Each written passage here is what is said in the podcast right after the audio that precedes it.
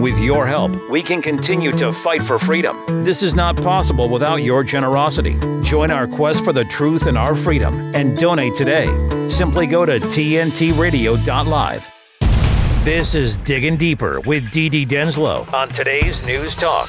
TNT Radio. Uh, welcome back to TNT Radio. Yes, this is a Sunday edition of Digging Deeper with me, uh, DD Denslow. Uh, and what we got coming up on today's show for the next two hours? Uh, first up, who'll be joining me uh, in just a few moments. I've got a political commentator, uh, activist, and artist. He's been done some uh, genuinely good work with regards to COVID mandates, the vaccine program. I someone who I can now consider a friend friend because he's been on the show a few times, uh, Francis O'Neill. And then coming up in just over an hour at 1 p.m., I have the Fat Emperor himself, Ivor Cummins, who is a technical manager, team leader, biochemical engineer. Please do not ask me any kind of questions about chemistry. I even considered rearranging uh, all my books in the back just to make sure that that didn't happen. Uh, he's also a problem solving specialist, technologist, and speaker of some note uh, who did a recent talk in Southampton called Governing uh, the Planet, uh, Governing in a Planetary Emergency. So Ivor Cummins will be joining me uh, at uh, one o'clock. Uh, to everybody in the live chat, I've got the live chat here open in front of me. I will try to uh, refer to any of your comments or your questions, so please uh, keep coming them, uh, keep them coming in. I will try to check. Lots more going on now on TNT because we are live on video, so you can check us out on Rumble, on YouTube, uh, on Twitter Live. I think we're on FB, Odysee, maybe GETTR. there's probably a whole load of video platforms on which you can come and watch me and the other TNT hosts uh, live here on TNT Radio. Uh, a couple of quick stories before I go to Francis. Uh, first up, uh, there was um, a vote today in the UN Security Council uh, to, to, to, decide on whether there should be a ceasefire in Israel because we need to go to a UN Security Council to say should we stop the uh, stop the Israelis from indiscriminately bombing en masse uh, the, the, the innocent public population there. Uh, they put to the vote. Everyone said yes, stop the bombing, except for Great Britain. They abstained. Yeah. So they had no, no, no conviction there either way. Stop the bombing, keep the bombing. They just abstained. And of course, uh, the US um, uh, vetoed that. They have a permanent veto in the UN, UN Security Council. And you have to ask the question, what's the point of the UN Security Council if you have uh, one permanent member like the USA who will veto pretty much anything that involves not sending weapons somewhere. Because uh, as it stands, the last time that I looked, 10,000 tons of weapons, uh, ammunition, shells, rockets, etc., have been sent to Israel so far by the USA. Yeah. So and it's not just that, you know, that's, that's going to kill a lot of people, and that the USA and Great Britain and anyone else who is sending weapons over to Israel uh, have blood on their hands. But while we've got the COP28 uh, climate change summit ongoing, you would be concerned that, know, that's a massive carbon footprint. And actually, the USA military has a carbon footprint equivalent to about uh, a half to two thirds of all the countries in the world. Uh, so that's why it's not included in the world's carbon footprint, you know, the, the, the commercial or domestic carbon footprint uh, or, or CO2 output of the world minus what the USA or the US military delivers. So um, that's going on. Uh, plenty of protests still ongoing with Palestine. And in other news, and maybe my next guest might have a comment on this uh, before we get to uh, uh that Boris Johnson character, and that's Alex Jones. Guess who's returned to Twitter today? I can remember everyone's going, Elon Musk isn't for free speech if he doesn't return Alex Jones. Elon Musk isn't for free speech if he doesn't uh, uh, allow David Icke on the platform. Uh, he put a poll out, Elon Musk, and 70% of roughly 2 million respondents voted to lift the ban. I went and checked uh, the old Twitterverse this morning, and lo and behold, who is back? Alex Jones, along with his 700,000 odd followers. It's all theatre, some say. Maybe my next guest will, will align with that type of thinking. Ah, oh, he's CIA, he was on Tucker Carlson. He's shaking his head at me now, Francis is.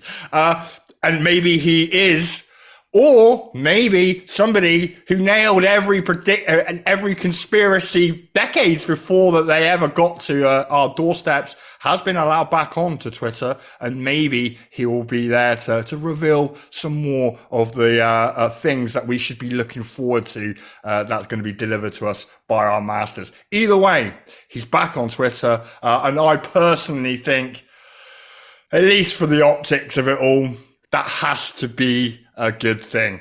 Okay, I'm about to go to my guest, Francis. Uh, if you have uh, any guests that you would like me to talk about, any suggestions, you can check. You can go to the suggestion form on the TNT Radio live website. Please go and take part in the conversation in the live chat. There's plenty of merch on the TNT Radio live website for you to buy. It's winter, so uh, go and get yourself uh, some hoodies uh, and a TNT mug, so you can have some nice hot cocoa just before you go to bed in the freezing climate change that we're experiencing here in the UK. Uh, there is a suggestion form, as I just mentioned, and you can contact me at Darren at TNTRadio.live uh, uh, if you've got any queries or questions that you want to ask me direct, and I always try to answer. But whatever you do, please help us make a difference here on TNT Radio.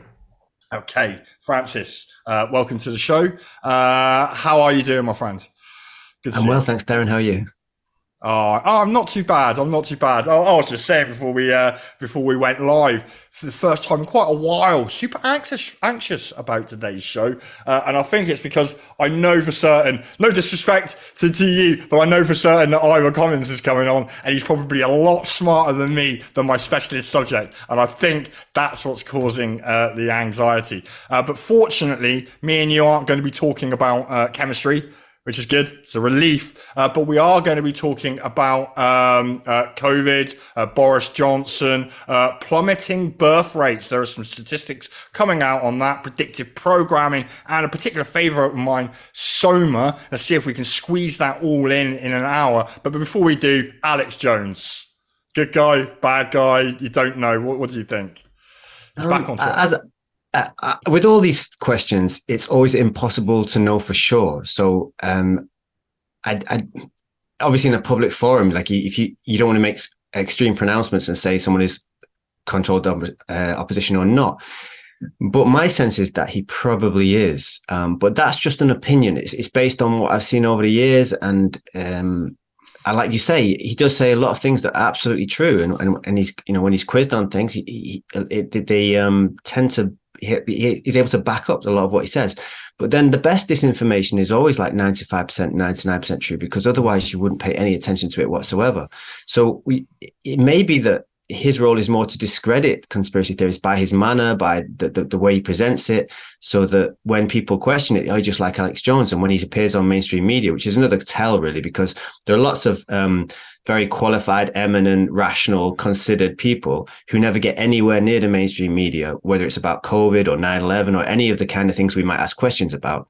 But the, occasionally Alex Jones will get his slot on there and then he'll shout and rave like a, like a, like, you know, in a way that isn't the best representation that you would want for people querying the government and the state narratives.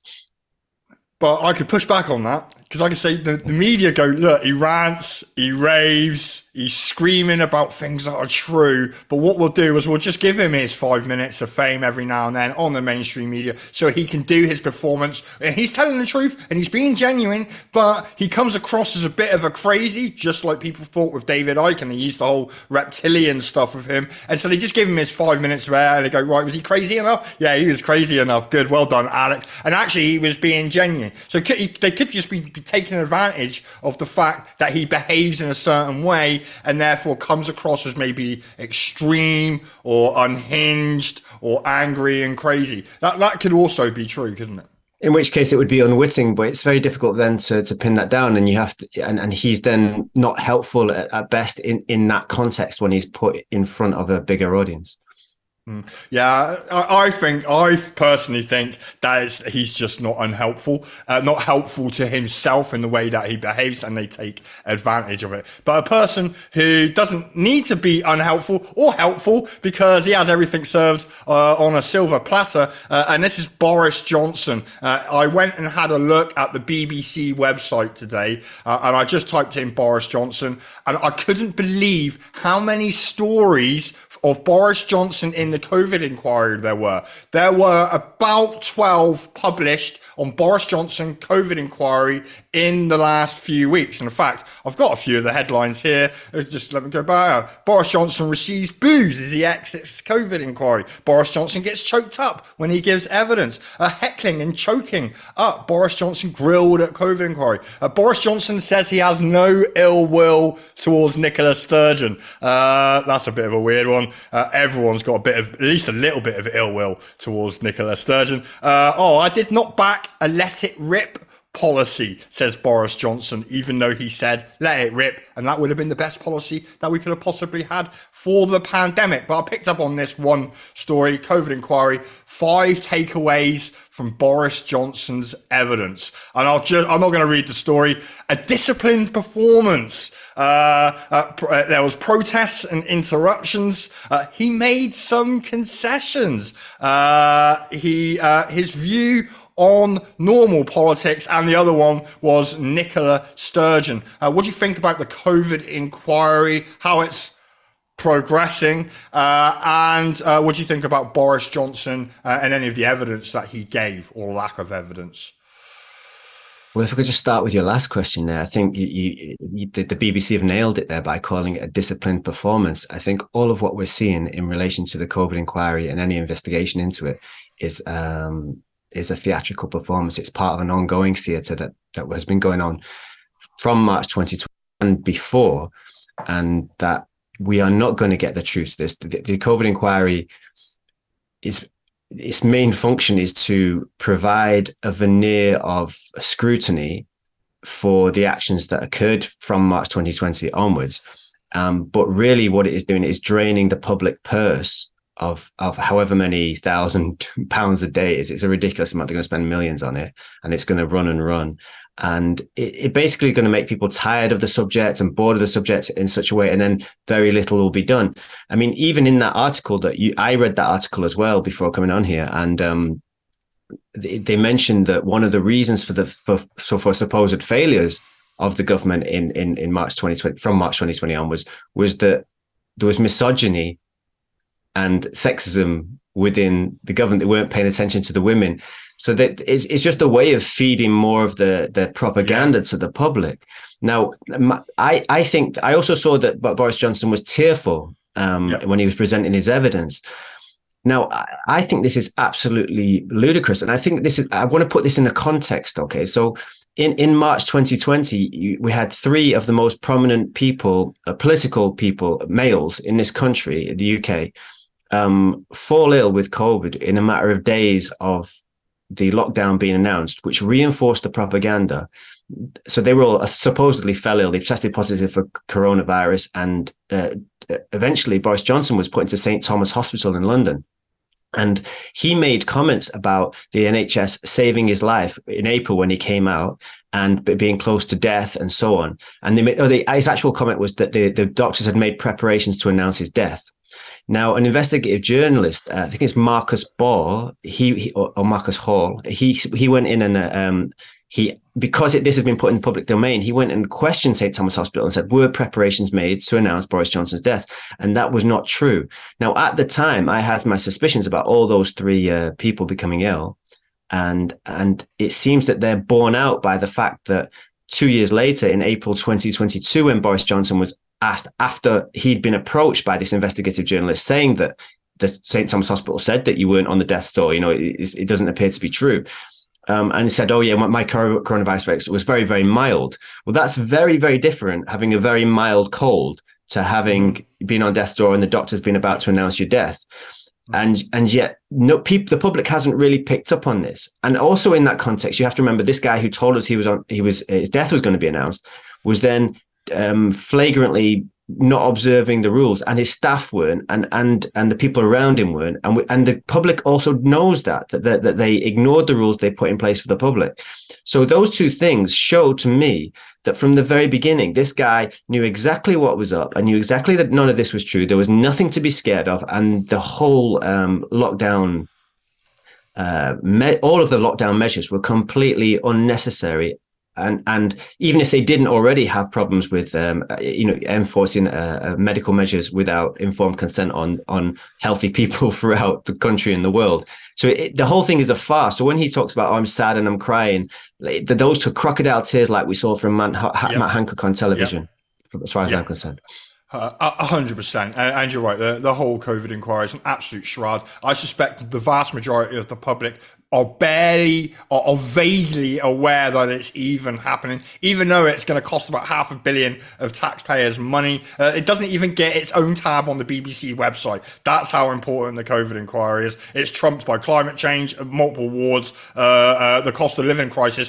which they never put any new articles under that tab at the moment. Very quickly, then, before we go to the break on Boris Johnson, uh, I saw a story. It's something that I've been put, I've been uh, uh, discussing for the last or mentioning on Twitter the last uh, week or so, Nigel Farage and Boris Johnson as the dream ticket for the Conservatives uh, in the next general election. Uh, Boris Johnson, could he come back to make a political comeback? I don't know if he'd be able to do it. But Nigel Farage being uh, uh, uh reconsumed by the Conservative Party and put up like a Javier Milei or a Geert Wilders or uh, a Meloni from Italy or whoever the other replacements are for all these le- very far leftist governments that we've got in the West. Do you think that that could happen? Could we wake up in 12 months' time and find ourselves a bit ruled over and led by Nigel Farage? Well, I, it could happen. I wouldn't rule it out. I mean, it's not something that I'd thought of happening. But if, if you look at the way, say, for example, Boris Johnson was uh, primed to the public, they used to have him appearing on television programs in this country, like "Have I Got News for You?" and they have him as London mayor, and, and he's very much he was very much in the public eye uh, a lot of the time. He was a, a, guy who very much failed upwards in the sense that every time he some kind of indiscretion, whether it was about the, you know the paternity of a child or if it was about um, some some scandal that something he'd said or written, he got sacked from various newspapers and always seemed to get an equally well paid or better paid job in another prestigious newspaper. He was a guy who who um, which which might seem when you talk about Boris Johnson, people sort of take that for granted. But if it was you or I who who uh, blotted our copybook in the mainstream media, we'd probably never work again. And yet this guy always seems to go from job to job to job. And and, and he said some outrageous things uh, and did some outrageous things and had real problems, but nothing seemed to stick with him in the media. And also he was, you know, they, they, they tapped his phone um, and or, or, sorry, he didn't tap his phone. They he, he was caught, you know, trying. So, so there was somebody asking him to wanted to know what the whereabouts of someone so they could beat them up, and he seemed to facilitate in some way. Things like this, and and it never seemed to stick with him. So Nigel Farage is being put in front of the public a lot at the moment. I wondered whether right now. you know with the jungle sort of things uh, and are ways of giving people a financial payout for services rendered. Um, you know, and you could say that that's just for the service of being in the jungle. Um, yeah. But my, my, little, you know, suspicious mind goes off when I see these people going in there getting paid extortionate amounts of money for a few weeks in the jungle. And so, what have they done to to deserve that money? So it could be that, or it could also be that he's been put in front of the public because he's got a role to play in future. But I'm sure there's lots of options open. I'm sure they don't just have one guy and they pin up like a like a, um, a racehorse and they, they put all the bets on that. I think they have more than one option and, and they just see which one the public is more willing to take it on, on in a given moment. Uh, I'm willing to put money on if if uh, the Conservatives put Boris Johnson and Nigel Farage up as their dream ticket for the 2024 general election, they'll probably see off Starmer. And I think Nigel Farage is in the jungle right now because uh, he is being groomed either as a running mate, so to speak. Uh, you don't really have running mates in UK politics, but so to speak, or as potentially a future PM. Uh, and I think he will win. And that's why he's got the 1.5 million for his new bank uh, account manager in the jungle right now, and all he's got to do is eat a few insect uh, insect pizzas, uh, and he's he's away. All right, we're going to a break right now, uh, and then when we come back, we're going to talk about pregnancy, something that you mentioned that you wanted to talk about. And there are some stats coming in now uh, on plummeting uh, child rates. So please stay right here with us on TNT Radio.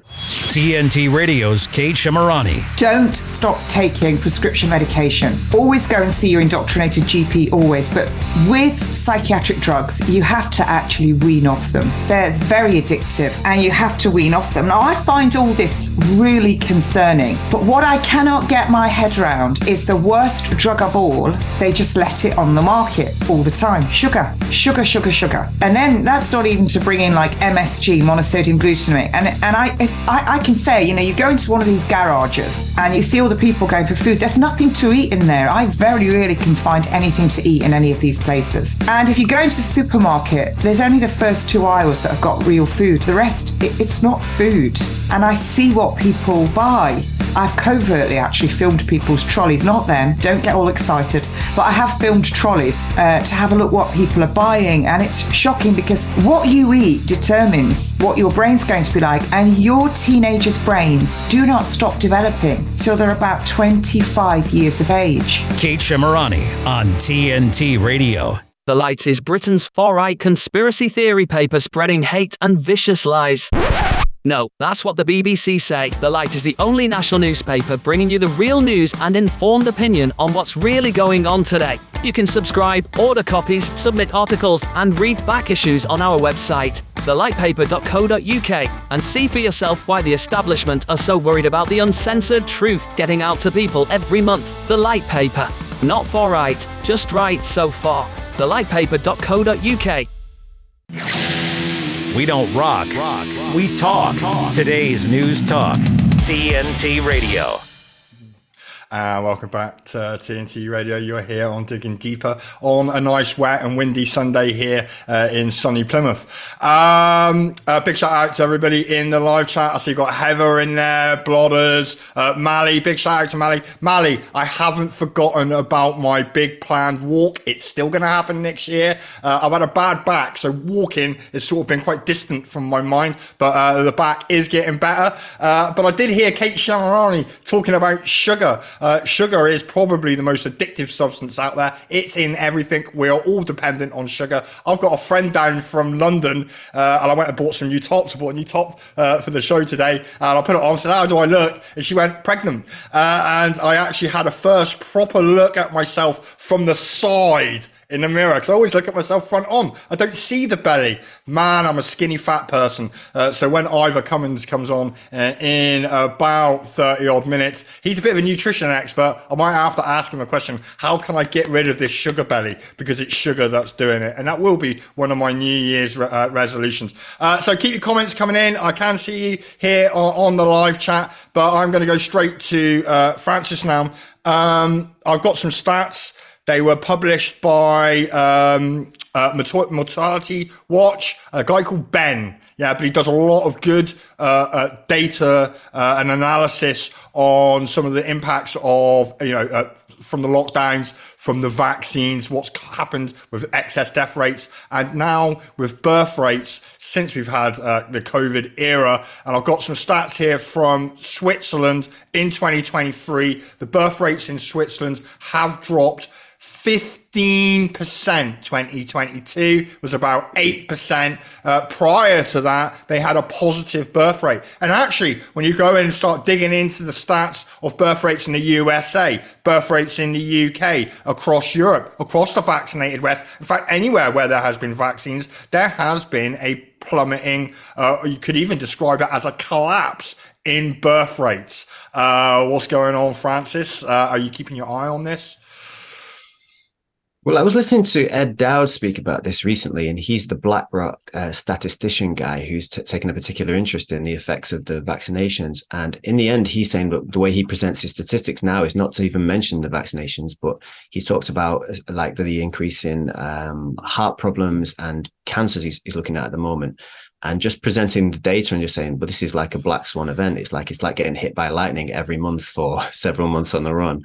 Um, he's saying it's, it's that kind of extreme. Now, the, his take on the, the, the the fertility is to preach caution in the sense that um, fertility uh, rates can go up and up or down in in in short term increments. Mm-hmm. But but what you have to be careful, it's only if it's prolonged that you, you start to get the sense of a bigger picture.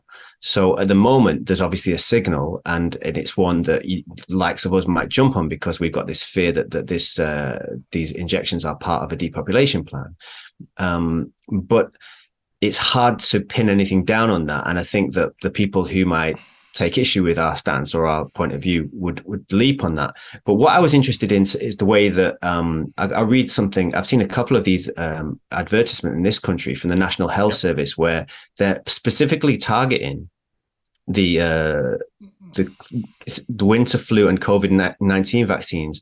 And they say that they will, and they use a pregnant woman, and it's usually usually a pregnant woman who's black or of an ethnic minority in this country, so you know Asian or Muslim, and and, and um, this one says getting the winter flu and COVID 19 vaccine, vaccines will mean you are less likely to catch it and pass it on to your baby. And there was another one which said something along the lines of, um, you know, it, it intimated that uh, COVID 19 was something that would affect premature babies, but this would be prevented by the, uh, the COVID 19 vaccine. But I think both of those uh, taglines for those adverts are almost double speak because you know, it, it may prevent your baby catching something, but it may also be made the reason for that may be that it prevents your baby being born. And I think when you read it in those with that that double layer, with that potential double layer, and I don't think they, I think often they put these things out there with a sort of you know they don't quite lie to you. Like for example yeah. um, when when we start when this thing started in march 2020 they said things like we're all in this together. Well of course if everybody goes a certain way then we'll have to comply with vaccine passports and mandates. They, they said things like um, look they had these posters which said look him in the eyes and and tell him it's not real or or tell him it wasn't worth it. And and it's almost it's not telling you that, that you have to do anything but it's putting the onus on you to be brave and stand up, the individual to stand up to the mass. So if it says to me, to look him in the eyes and tell him it wasn't worth it, I would probably do that because I don't think it was worth it. But mm-hmm. it, it, it, it makes you think a certain way without actually um, elucidating it clearly. So in a way, it avoids any kind of legal issues. It avoids any kind of culpability, but it still puts them a certain message if it's read a certain way. But you can also read it the other way and just say it's inviting you to be brave and stand up to them. And if you can't, and, and it's encouraging cowardice in a way because of the way that the actual advert is presented. Mm-hmm. And there's actually been a lot of those adverts, which have, this is just in the recent, in the last month, say, that have been very much focused on pregnant women. I've got one in front of me right now. Get vaccinated during weeks 32 and 36 of your pregnancy to help protect your baby against RSV. Uh, and actually, when you think about it, there was massive sort of a, a massive element of the COVID vaccine narrative was primarily focused on pregnant women. Um, do you think that that, that was deliberate? One, obviously, they wouldn't have put the adverts out. Uh, and uh, oh, by the way, this advert's got a white woman in it. I just thought I'd add that okay. for diverse for for the for diversity and inclusion purposes. Uh, uh, do you think that there has been a specific focus on pregnant women? And would you consider that an attack on the fertility, uh, on pregnancy, uh, and on babies?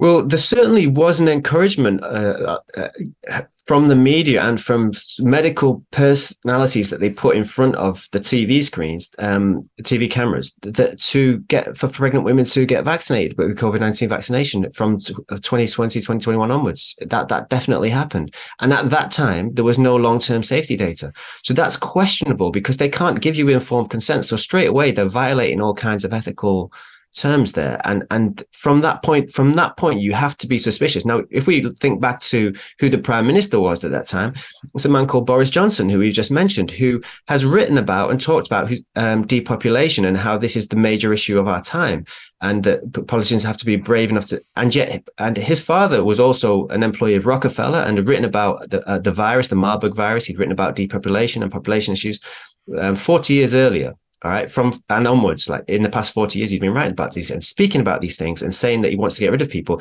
And yet, both Stanley Johnson, Boris's dad, and Boris were then very keen to get people vaccinated, ostensibly to save lives, when they're both um, proponents of depopulation. That to me poses questions. I think it should ring alarm bells in lots of people's heads. So when I see this push, which is clear uh, to to and, and, also we have to remember as well now that there is information uh, that has come out in the mainstream media. So it's not just me speculating or anything like that. It's been documented that these things cause myocarditis, they cause pericarditis, they cause um, there's a suggestion that they cause uh, turbo cancers, um, but the mainstream media has documented all kinds of things that they cause death, that they're not, they're not safe and effective, that there's a problem with that, that they do might affect DNA. These are not speculations anymore. These are like mm-hmm. there's scientific papers on these, and there's people have been reported in the mainstream media, and they are still urging pregnant women to get them. Yeah, I think you've got to ask questions. Now, obviously, you, it's quite clear what I think. But even if you even if you're in a sort of neutral position, you're thinking, well, these things have been shown to be dangerous. It's reported to be dangerous. Why are we still forcing them or or encouraging uh, pregnant women to take them? Yeah, it makes no sense. And that's one group of people. Pregnant women is one group of, or, or child, uh, women of childbearing age is one group of uh, uh, uh people that you would never, they were always traditionally, oh, you're not allowed to eat prawns. Be careful with seafood. Yeah, because that could cheese. be bad for the baby. Or blue cheese. Yeah. But don't yeah. have that. Don't have blue cheese don't have prawns, but have uh, an experimental gene therapy, which we are going to bombard you with propaganda in order to get you to take. Uh, just some stats, just to sort of uh, uh, uh to, to, back up some of the things that we're saying about Switzerland. Uh, they have had quite a high excess death rate. It, it, matches up with the same period in which they've had plummet in birth rates. they had 17 million doses of mRNA vaccines administered, and it was primarily mRNA mRNA vaccines that were delivered in Switzerland because guess which vaccine they banned? AZ never ever got past. Uh, they said the information wasn't complete enough in terms of safety uh, and trial data. And so the AZ vaccine, the AstraZeneca vaccine, never got delivered into arms into Switzerland. About 70% of their population has been vaccinated. But the, the, the, stats that we're seeing now, you're saying, oh, it, it could go up and down. We need longer periods of data to, to form an opinion for it to be analyzed in any sort of meaningful way.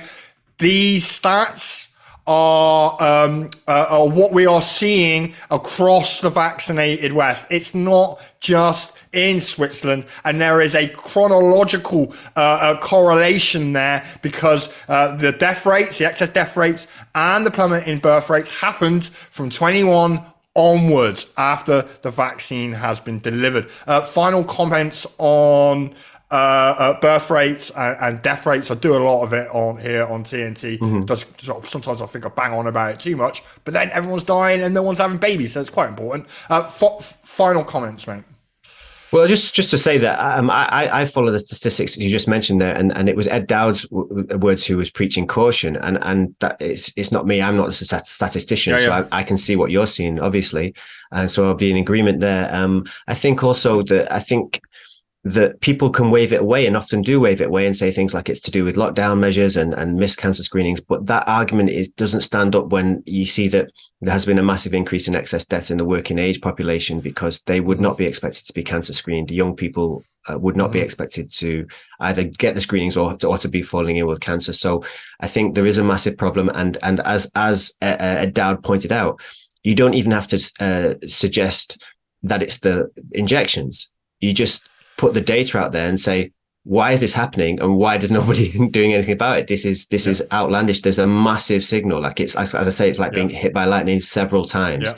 and and the, the, the key the thing that actually is most incriminating is the fact that nobody is, is looking into it or, or there isn't enough of a uh, focus on it yeah, it gets mentioned every now. Oh, look, there's all these people are dying and nobody knows why. And then we'll move on to the latest of the Ukraine Russia war or what's going on in the Middle East or, you know, what's going on in, in politics. And no one's actually digging in. Uh, in an establishment or in an official way uh, into these statistics, and they don't seem to be going away. And if they continue as they are, then the public are going to begin to start noticing where are all the people going? Where are my friends and family going? Why are they? And why is no one? Where are all the children? Uh, and I think of Children of Men, and I also think of Utopia. I don't know if you've watched Utopia. No. Oh, yeah, I was just going to say, it's also these these things are also um, evident in the disabilities which are going up both in the United States and in the UK, and again, that's hitting working age populations.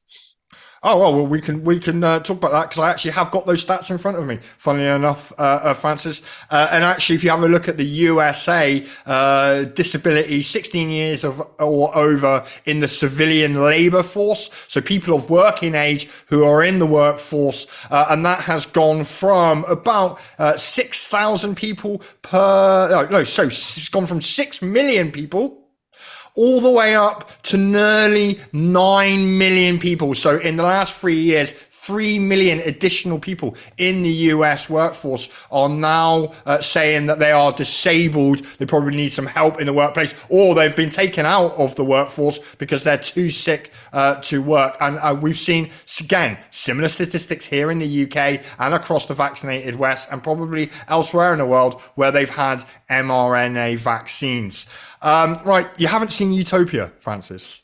No, tell me about it. Really? Oh, you yeah. need to go. Uh, you need to go onto Amazon. Yeah, there, there's two versions of it. There's a UK version and there's yeah. an American version. Uh, the American version was released in 2020. The storyline is some group of people in the American version, it's a pharmaceutical type company. and they're all like a, in a cult. They have massive power and they've got a plan to depopulate the planet with a vaccine that causes uh, infertility in later generations. There is an English version, the original version in 2013 that that come out. You just need to watch it and have your mind absolutely blown. And if you wonder how um, uh, politicians are controlled, Go and watch Utopia 2013 and you see people get their laptop moment. Here's a laptop. Now you're going to do as I say. Uh, just mm-hmm. as Jennifer Arcuri told me happened here uh, on my show.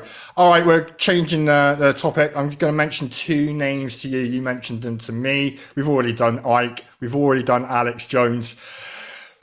Jordan Peterson and okay, that lady yeah. Dodsworth, uh, who wrote who wrote a book about fear. Um, they're both very very supportive of the Israeli conflict. Uh, they don't seem to have much compassion for the innocent people that are dying uh, by the hundreds, even thousands on a daily basis, especially now that uh, Israel are bombing uh, the southern of southern Gaza, where they got everyone to evacuate. And I think there's about 1.9 million people now in southern Gaza. But you mentioned their names, uh, so I'm gonna I'm gonna chuck it over to you for uh, for comment there, Francis. Yeah, don't lie. So what?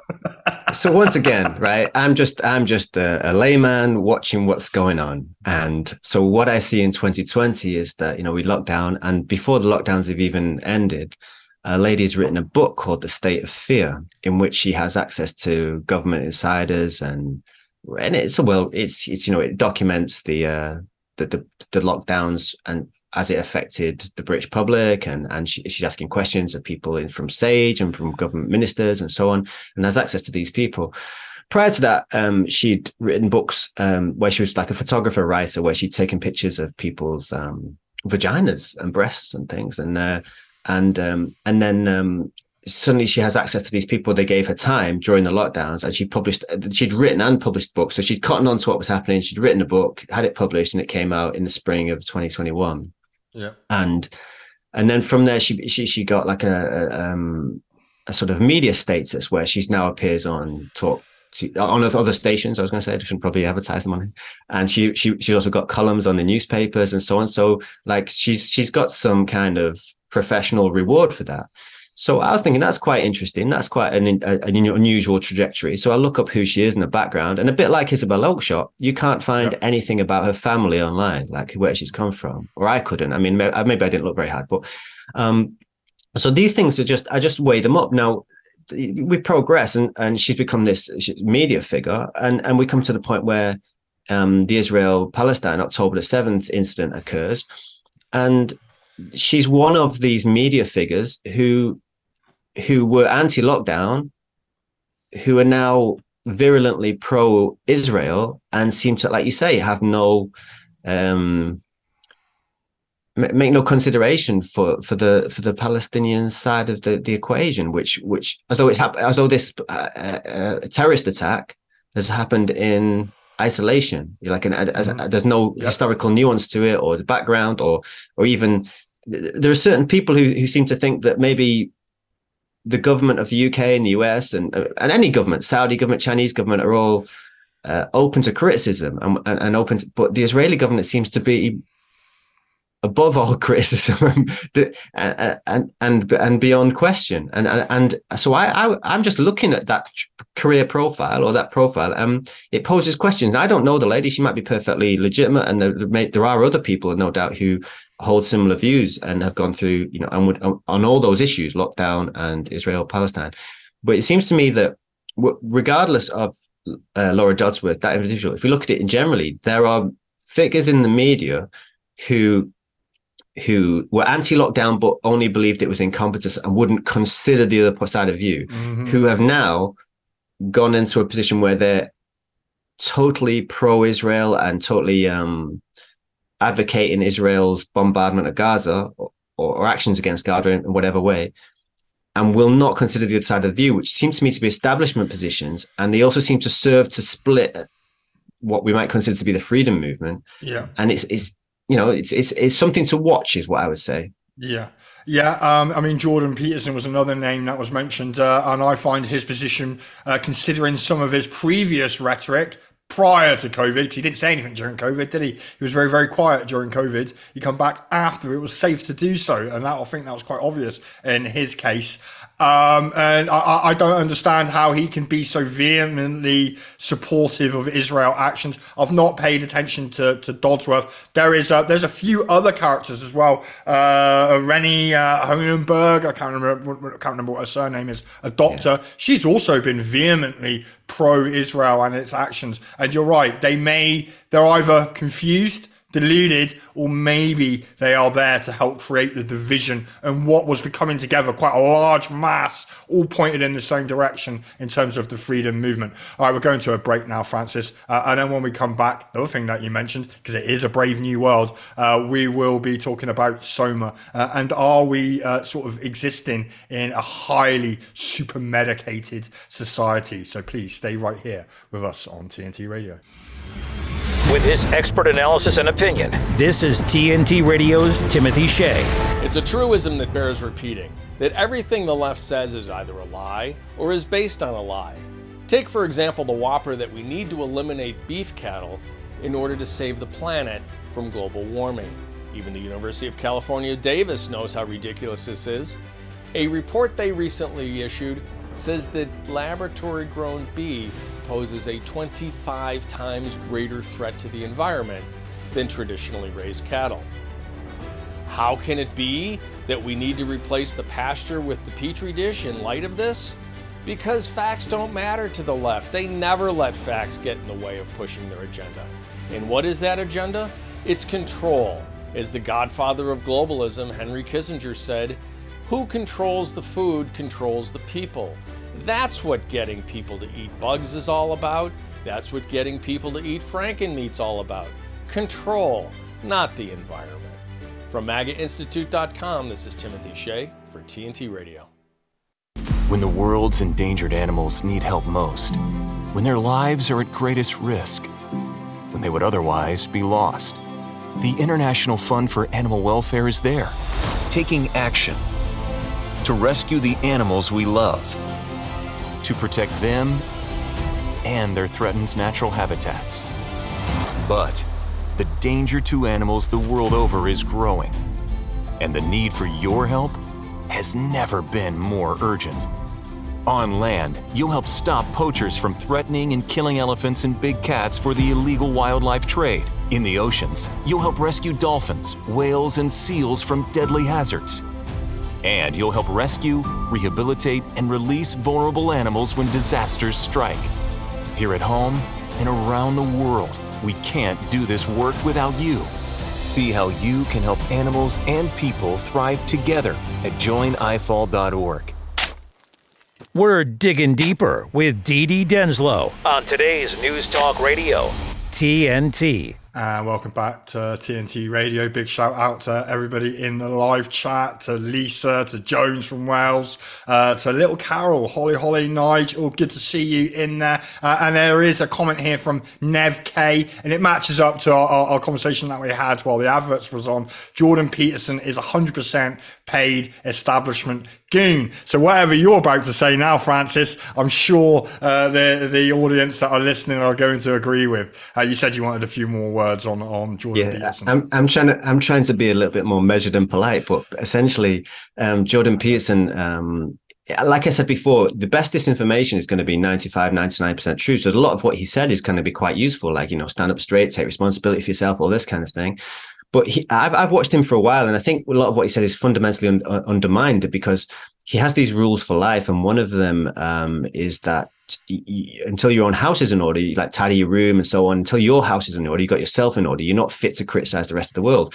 Well, what does that actually do? That means that everyone's tidying the room because you're in a you're in a system which is designed to keep you in a you know on the hamster wheel so you're always trying to sort your life out. You would never have a chance to watch what the oligarchs are doing or why the lockdowns might. You never have a chance to criticize that because you you're always trying to tidy your own room, right? So that's a, a slight. But also, he says you're not until you're in that position where you've actually sorted yourself out. You can't advise anybody else. You can't criticize the world. Well, this is a man who lives his life on benzodiazepines. So it's like he, yeah, he, yeah, yeah. he's he's he's dispensing advice and he he's not he, he's living on antidepressants, so it's he hasn't sorted himself out, and that's what the re, the ostensible reason why he disappeared during lockdown, only to return and tell people to get the damn vaccine and not think about it. But everything everything else he talks about is like personal responsibility and thinking about stuff and considering the, the, the consequences of your actions.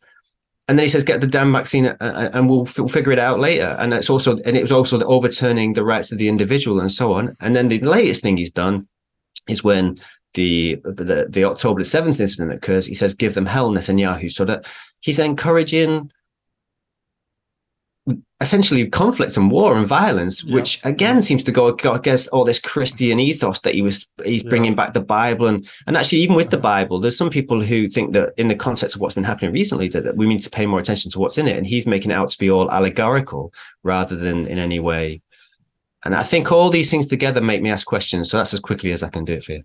No, no, that's, that's fine. Did he actually say get the damn vaccine? Did, did yeah, I actually went and looked it up because I also went looking for Douglas Murray and uh, you know this idea that yeah. Douglas Murray said. Um, uh, oh, what was his one? It's not in his wheelhouse to talk about uh, lockdowns.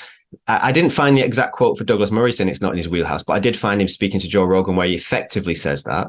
But but but um, Joe uh, um, Peterson actually says get the damn vaccine, and we're basically we'll think about. And he says the words to, to the effect of we'll we'll work it out later. You know. Um, yeah, that's that was that in is a, a that, that was a line given to me by a guy called, and I will mention his name, uh, Dr. Uh, John Mahoney here in Plymouth. He is a councillor. I was running against him in 2021. I was running against the vaccines, uh, and he uh, bumped into each other outside of a care home that I was delivering uh, uh, my leaflets to, and he he was a doctor, medical GP, and he said, "We'll worry about the side effects." in five years' time. Uh, so that's about two or three years away, uh, and there'll probably be less people, less babies, and more people dying. And now uh, maybe I'll collar him and uh, say and ask that GP, who's a councillor in Plymouth, what he thinks about the vaccines. Then you mentioned ben- uh, benzos. Yeah, Peterson was on. He was drugged up when he? he was super addicted. It can happen to anybody. I am.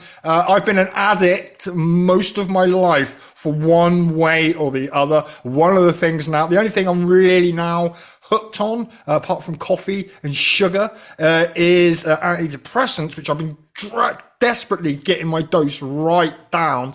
Uh, but it seems that most people, not most people, uh, according to the statistics I've got uh, here, there are 9 million identified people in the UK who are walking around, hard, you know, on hypnotics, antipsychotics, uh, benzos, uh, ADHD medication, um, uh, and uh, antidepressants. Is this sort of um, the real world version of Soma? And does this help create a far more compliant uh, nation? Well, this is a question. I wrote an article on, on my Substack about this, about why people might wake up to what's going on or to, to being more critical of the government and, and questioning the lockdowns and the vaccinations and so on and all the things that are going on. And one of the factors that I weighed up was whether or not our intuition is sort of being broken. And we know that obviously these might these drugs have sort of some kind of psychotropic effect, don't they? Because that's what yeah, that's what yeah. they're intended for. And we also know that they have side effects. And and so I think that the, we have to consider this as a possibility. I'm not able to reach a conclusion. I haven't done the controlled studies. I don't know, but but I think if you think that people are being um, numbed in some way to life, yeah.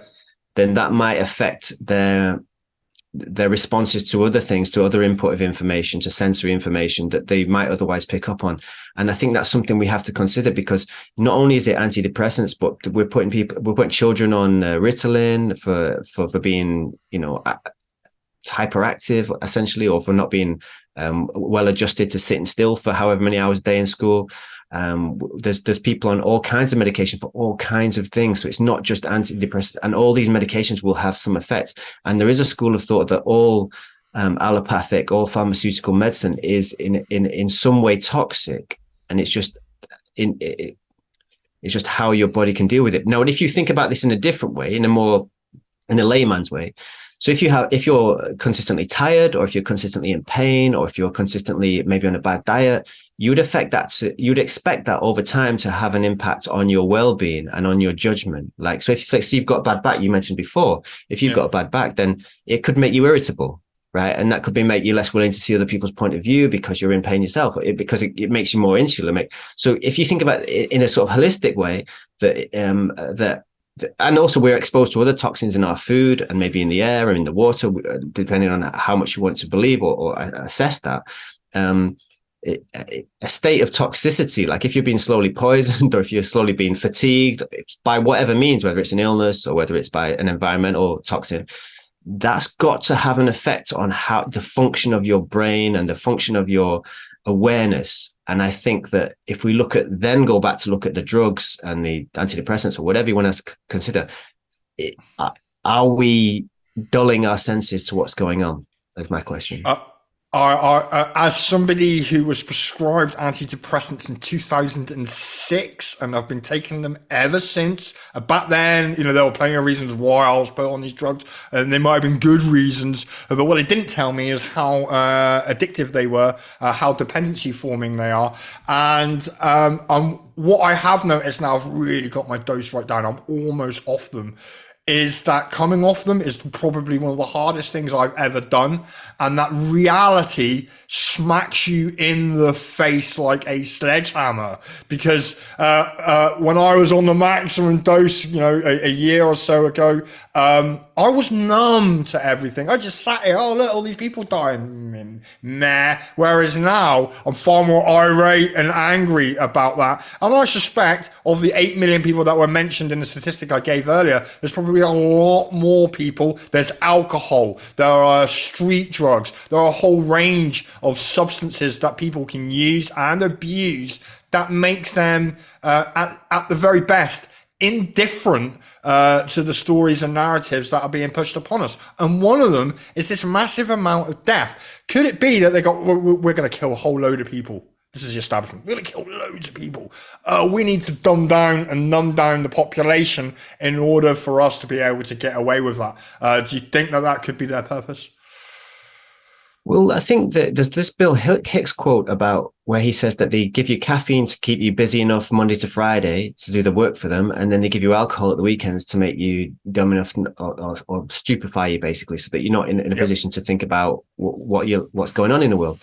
And um, I think, I mean, I put out like a little uh, photograph of an uh, of an advert poster that I'd seen for alcohol, and it said something like. Um, as the, the in, in, obviously in England it's winter, so we, we're getting shorter days. It's something like as the days get shorter, you get uh, you get to the good part quicker. And it was suggesting that when you're drinking, that's the good part, and then basically the bad part of your life is when you're not drinking. So basically, when you're working, and it sort of tallied with uh, Bill Hicks's quote. And I think to some extent we are encouraged to have drugs and and um, habits that are not in our best interest. Like, for example, sugar is one of them you mentioned, and uh, alcohol, and and maybe um, the recreational drugs and all of these things. So if you add those together, the amount of people who may be dulling their senses in some ways. Now, there may not be such a bad thing like sugar, the occasional cake or the occasional drink of the wine or whatever it is. But I think the way in which we're encouraged to use them or it's become socially acceptable to use them maybe does have this addi- this additional sort of soma effect that we're discussing now. Mm-hmm. Uh, and alcohol again. Uh, I'm a friend of alcohol. I was a friend of alcohol. It is the kryptonite that I have to stay. It's the one thing I must stay away from is alcohol. And you mentioned how it dumbs down people. That absolutely 100% is what happens when people drink. Uh, it dumbs them down. It stops them to being able to think critically. Uh, their their impulse, their, their decision making, and their impulsiveness changes dramatically under alcohol, uh, and it's responsible for so much harm to society. And yet, it's pushed as a socially acceptable drug. Um, so, uh, uh, final comments on anything that we've talked about now, Francis. We've come to the end of the show. Uh, and uh, as always, uh, I'll ask you to say something positive if you can find something. If you can find something. Well, just, just to finish off what we are saying there, it's interesting that during lockdowns, that the one of the thing, the shops that were stayed open were the um, liquor stores or the off licenses. Yeah. So yeah, yeah. because they they are aware of that, and it, I think that is encouraged on people, and that's a way that people self medicate because because otherwise they might might do something about it. You know, like if we were all self medicating in various ways, we might actually um, if we had to actually live with that, really absorb and, and assess our problems, we might have to force some action out of it. But I think generally speaking, though, it feels like the, the, the, a lot more people are awake. I go out on the street sometimes with, with the yellow boards, and um, on a positive note, I think a lot more people are questioning. A lot more people are willing to receive information from us, and uh, that can only be a positive thing for change in future. Yeah. Yeah, uh, I think a lot more people are almost certainly uh, waking up, Francis. Francis, as always, uh, you're an excellent guest, uh, and I'll sure to, to, to, see you and speak to you again in the new year. And if I don't, have a good Christmas, etc. And to everybody else, we've got Ivor Cummins coming up here on TNT Radio.